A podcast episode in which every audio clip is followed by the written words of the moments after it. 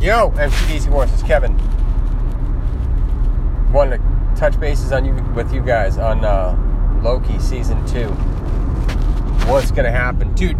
Loki season one was probably the best show out yet. I was super stoked on Loki, but the one I was really waiting for was Falcon and the Winter Soldier. But maybe my expectations were too high and not high enough for Loki because Loki was awesome. Absolutely awesome.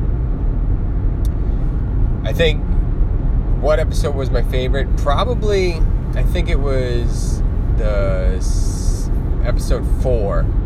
Uh, spoilers when they're trying to get off of the planet and the ship that they're trying to get on just absolutely just explodes by a comet, and then they're kind of just stranded there. It was like the coolest cliffhanger uh, ever. But seeing as though this show is going into a second season, and again, spoilers, Kang, Kang the Conqueror is going to be the villain or a variant of Kang. Uh, I'm interested to see how this is going to shake out. And also the fact that it's going to be tied into the new Spider-Man and all the other shows like Multiverse of Madness and how that's going to be tied in together. I'm interested to see where it's going. As you know, if you've seen the episode, yeah, I'm actually driving right now. That's what that click is. So, as you know, if you've seen the show and have been following, at the end of the episode, he, uh, Loki and Sylvie meet the man who, uh, he who remains, and it's essentially it's a variant of Kang, and he's just watching over the timeline, trying to avoid all variants, and up until one moment where he kind of pauses, he is in control of everything, can see the entire future up until this one moment where he freezes, where he passes this, he passes this threshold where he doesn't know what's going to happen next, where this like free will moment kind of comes in, and Loki and Sylvie are kind of faced with this moment of choice where they could take over the TVA or, you know, kill he who remains and utter chaos could ensue and essentially everything starts over again in the timeline with uh, Kang. And Loki thinks that maybe it's not the worst thing, but I think that Sylvie just couldn't get past thinking about herself and winds up sending Loki into another place and through one of those portals the TVA the TVA make in literally every episode. I'm not a comic book guy. I like the shows, all right? So then she kills Kang or He Who Remains.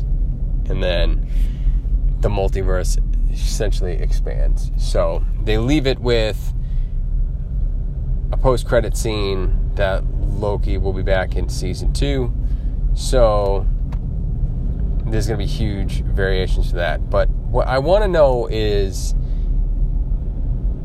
like where is this going to go and I want to see how the future shakes out. I want to see if they're going to tie in the X-Men, if they're going to recast, if the WandaVision boner joke winds up being a variant version of Quicksilver, which I think would be cool. I like to see both Quicksilvers.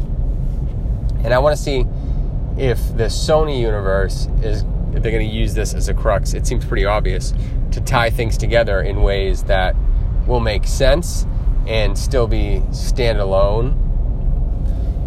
Um, I want to see how it shakes out, man. It's, it's freaking exciting. I mean, yeah, I'm a grown man watching cartoons, as some of you pretty much are. but that's okay.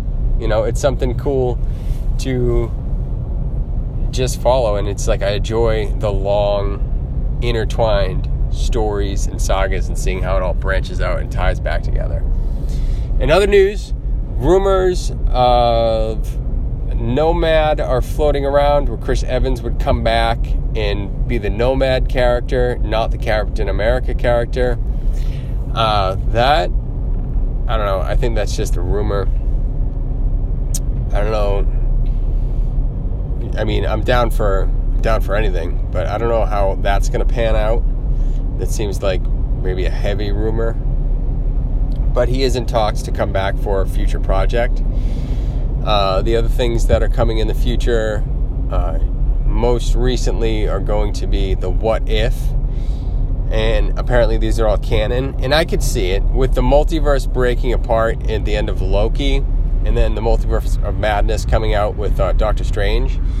I could see how these cartoon shows, uh, the animated shows in What If, could come back and be bigger stories and even live action stuff in the future.